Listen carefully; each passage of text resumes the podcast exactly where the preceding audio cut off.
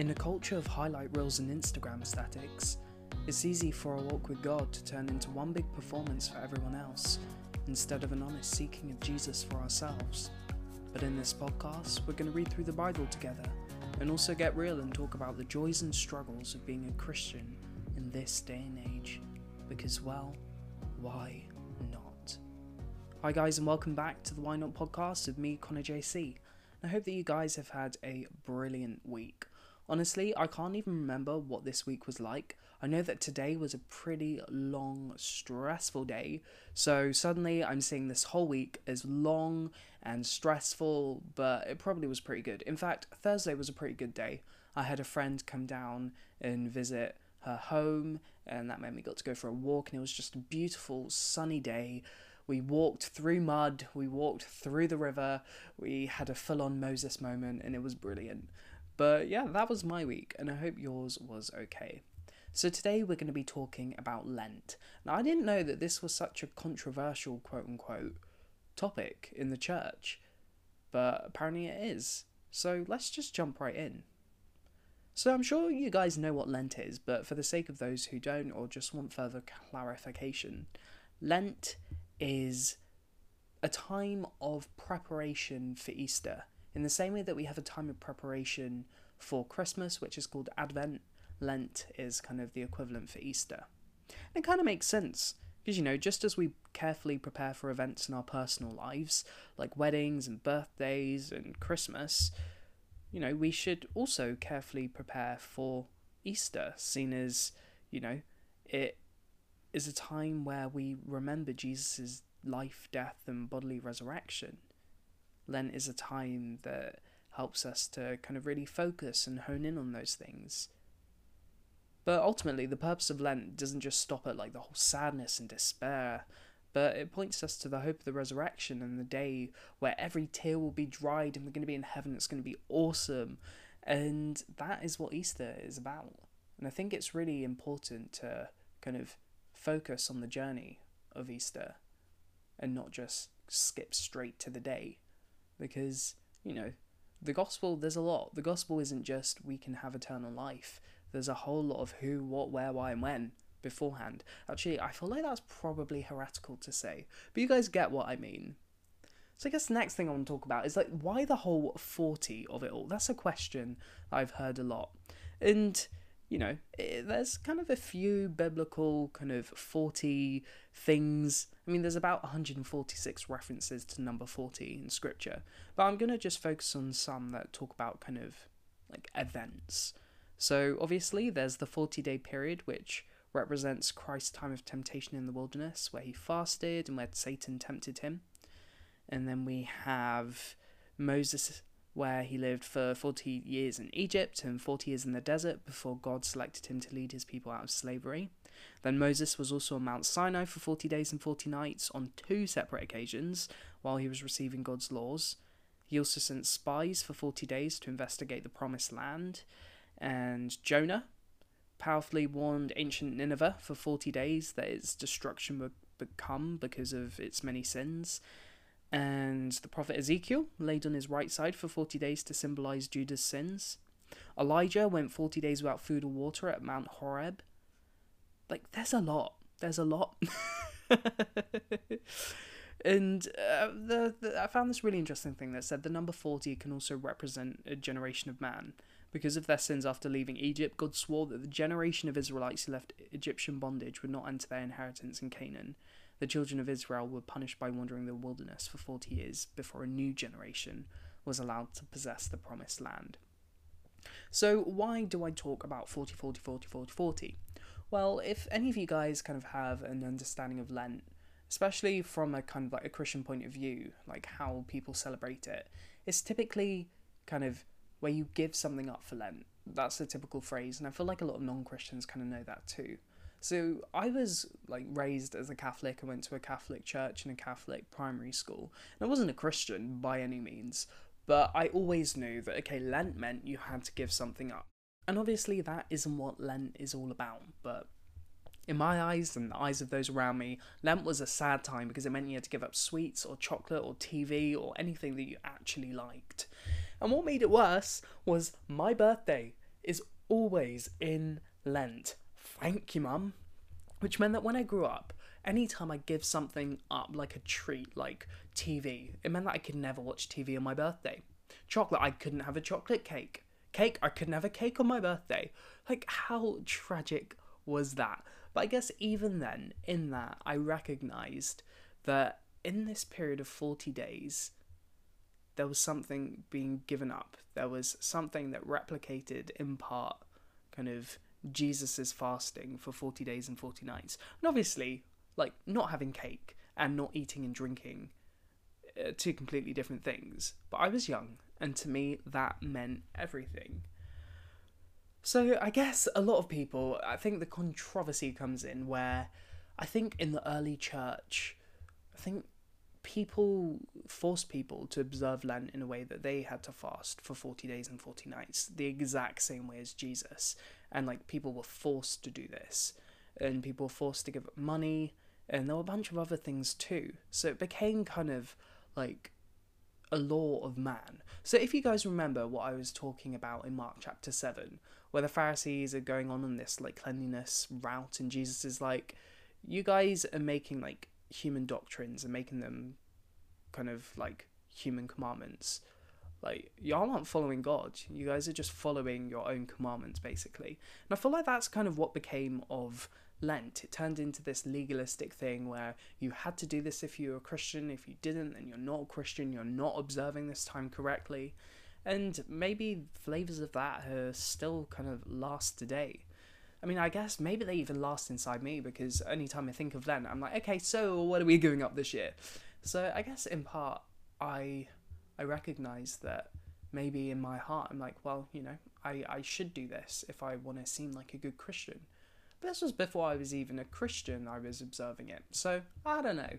But I feel like my understanding of what Lent is and what Lent should be has drastically changed since I became a Christian instead of like focusing on a time of giving something up just for the sake of it, it's kind of helped me to really just stare at the cross more deeply for 40 days. And you know, here I'm coming back again with a Lee Gatiss quote You can never move on from the cross, you can only come into a deeper understanding of it.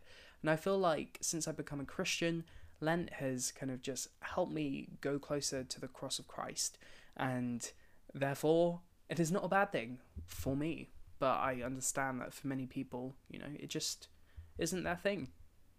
So I guess kind of linked into that, the next thing I want to talk about is our motives. So first I'd say that like if anyone like me is doing Lent, I think the main thing is not to give off the impression to kind of fellow brothers and sisters who aren't observing Lent in the same way as you or not observing it at all. We can't make them feel like they're missing out because you know, if a season of Lent were that important to spiritual growth, then the apostles would have recommended it. The Bible would talk about it. Like, Lent isn't even mentioned in the Bible. so it's, I guess, it's not unreasonable to remember the track record of how Christians have sometimes allowed these seasons to get out of hand by making them into a new law. Like Paul makes himself kind of clear in Colossians 2:16 where the apostles' conversation isn't about Lent, but the principles applied, and it's kind of what we're talking about in Mark chapter 7 too. I guess the second thing I want to talk about, I don't know who this will relate to, but in an attempt to reconnect with our roots, quote unquote, there's a possibility of offending a weaker brother who found their former Catholicism or Anglicism or whatever high church tradition they were part of to be life draining rather than life giving.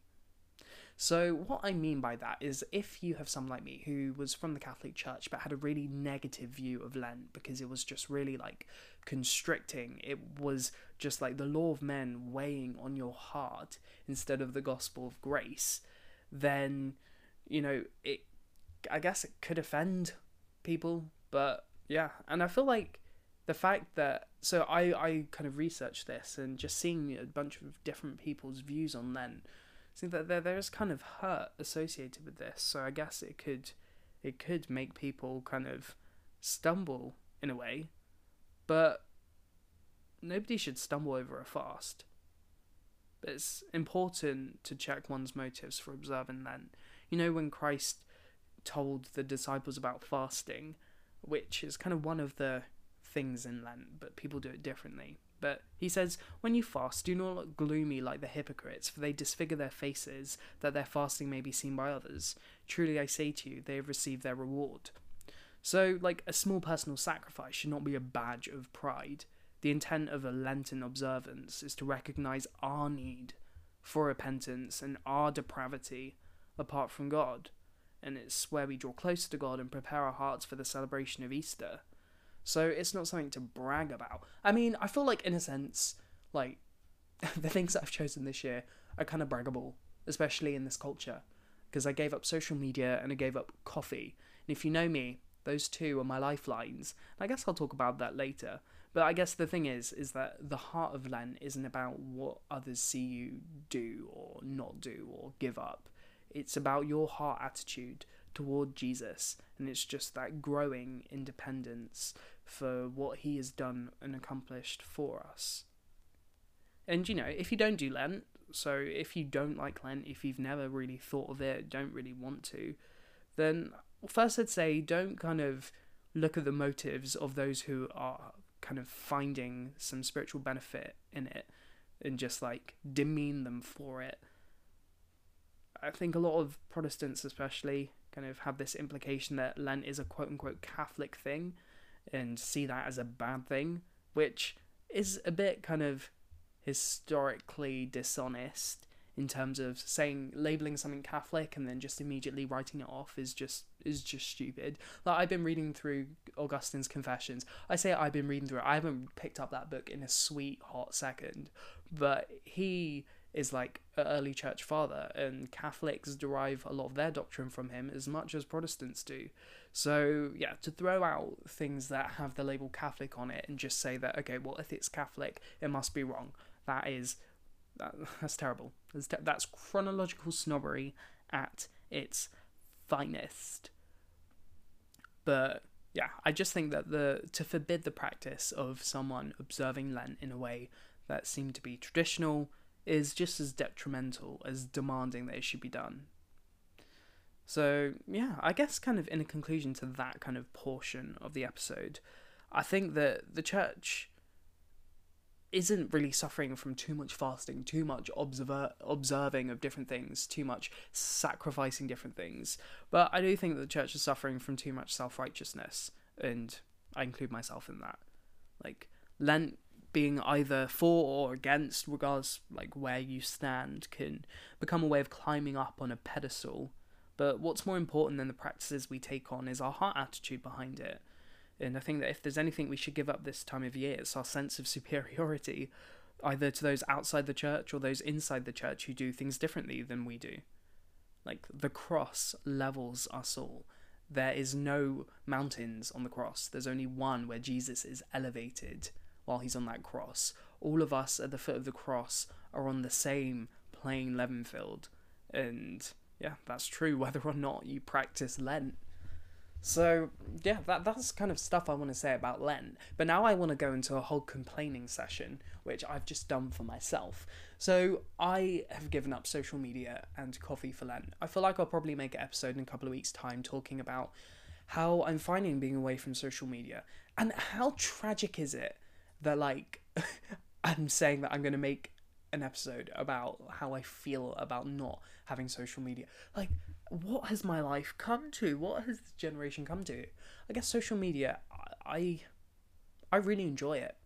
I don't really have too many friends in my general life or people that I can actually connect to. My whole life, I've always felt like I can't really relate to people.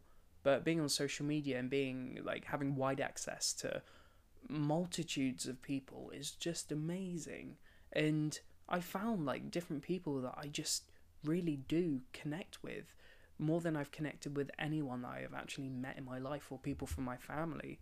So, yeah. And like when I'm on social media, like I guess I haven't always had the best use of it in the past. I was really worldly. But now I enjoy it as a way of kind of sharing my faith and stuff. That doesn't mean I don't fall into the pitfalls of what social media brings, but yeah, I just really do enjoy it. And I think that the generations before us demonize our generation in saying, "Oh yeah, you spend so much time doing this, that." But like, voices have an impact, and I think it's good that through social media, a lot of people are finding their voice and are actually engaging in a lot of political issues. Like, regardless of where you stand in politics, whenever I get into a debate, I'm like, but at least we're having this conversation. The world would be a lot worse place if there was nobody to offer a different opinion. There was nobody to actually engage in these conversations. We'll just have like a dictatorship where it's one guy's opinion and then everyone else just follows. So, yeah. Anyway, that's maybe I'll have to do an episode making a case for social media. I'll write a book, The Case for Social Media. That will be the second book for Lee Strobel's The Case for Christ. I'll be like, yep, the case for social media. Anyway, the other thing I gave up was coffee. I did this last year and I found it super beneficial for a lot of reasons. Because like with coffee, I it always means that I have to wake up. Like I can wake up as late as I want and then just quickly get a coffee on the way to work. It means I can go for a coffee with a friend or I can just sit in a coffee shop.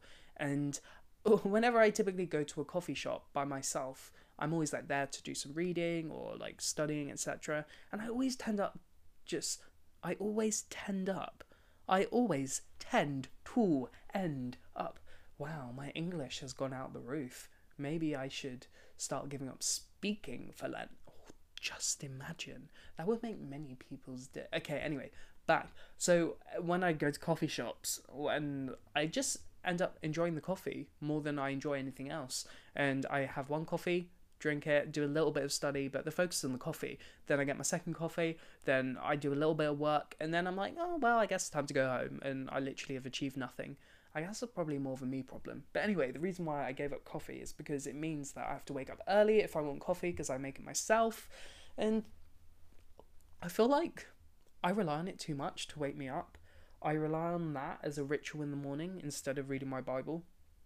Like, as you guys know, I prefer to do my quiet times in the evening, but I don't know, waking up earlier because if I don't wake up early, I will not be awake, like fully awake as a human being by the time I start work or anything. So I have to wake up early so that I have at least two hours and a half for me to slowly wake up. And it means that I can get a lot more done in terms of scripture stuff. So yeah, I mean that hasn't really happened. So I'm not gonna lie to you guys. apart from one day, I actually the past two days. What day is it today? Today's Friday. Ah, I'm doing well. It's the third day of Lent. So the past two days, and this morning I've like woken up and okay, the first day I kind of got out of bed and did stuff, but it was day one. Obviously, day two, day three, that's not going to happen. But day two and three, I well, I lay in bed and listened to a sermon. So like that was a better use of my time. I had the time and I did that. So yeah, but also I think it's good to just break addictions. I feel like caffeine addiction is is a really undercover one, but yeah, it, it wrecks my wallet. So hopefully I'll be saving money doing this, and I'll also be, you know, focusing on my spiritual coffee instead of my other coffee. But anyway, I will let you guys know how that all turns out. But yeah, that's what I have to say about Lent. I'd be really interested to know if you guys kind of what you guys think about Lent. And also, I'm really interested. I made a video on YouTube a year ago, was it two years ago at this point, saying like what the meaning of Lent is and I can't remember what I said. I don't know what information I spouted out, but I really thought like I, I had something to say. But no, I'm gonna give that a watch. You guys, no, don't. Actually, I think I've privated it on YouTube, so only I can watch it. There's a reason why I've privated a lot of videos. Some of them are just trash. But anyway, I'd be really interested to know if you guys are observing Lent, what you guys do for Lent, kind of what denomination you are, if like you've heard different things from your pastor about Lent. And if you're doing it, like what stuff have you given up? What stuff are you filling yourself up with? And yeah, I'd just be really interested to hear. But anyway, that is the episode I have for you today. And yeah, like always, don't forget to send me an email at whynotpodcast at gmail.com because I'm not on social media. You have to contact me that way. But anyway, until next week, where we continue in the book of Mark, chapter 8, goodbye, God bless, and I'll see you in the next one.